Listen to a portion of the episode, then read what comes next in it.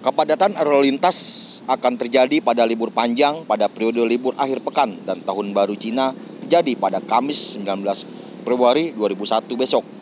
Di lantas Polda Metro Jaya, Kombes Pol Sambodo Purnomo Yogo mengatakan untuk mengantisipasi tersebut, jajaran Direktorat Lalu Lintas Polda Metro Jaya akan menyiapkan pos-posko keamanan.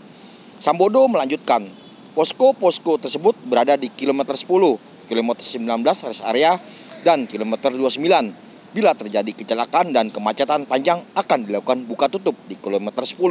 Berikut keterangan di Lantas Polda Metro Jaya, Kombes Pol Sambodo Purnomo Yogo. Ya, uh, mulai hari Kamis besok diperkirakan akan ada lonjakan arus penumpang menuju ke arah timur keluar kota dari kota Jakarta.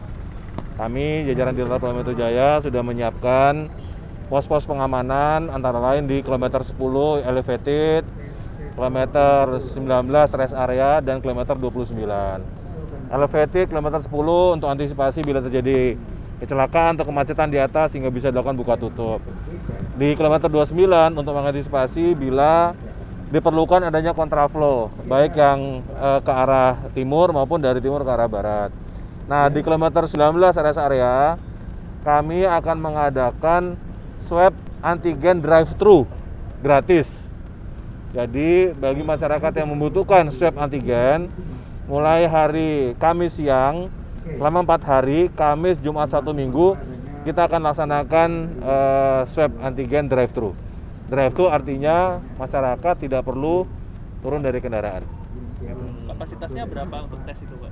Sekitar 100 per hari, 100, 100 sampai 200 per hari. 100 sampai 200. Untuk gitu. Selain itu, Sambodo diberlakukan kontraflow di kilometer 29 untuk ke arah timur dan arah barat, begitu juga arah sebaliknya. Sedangkan untuk di kilometer 19 rest area, pihak kepolisian Polda Metro Jaya akan mengadakan swab antigen gratis atau drive-thru bagi pengemudi roda 4 mulai besok hingga 4 hari ke depan.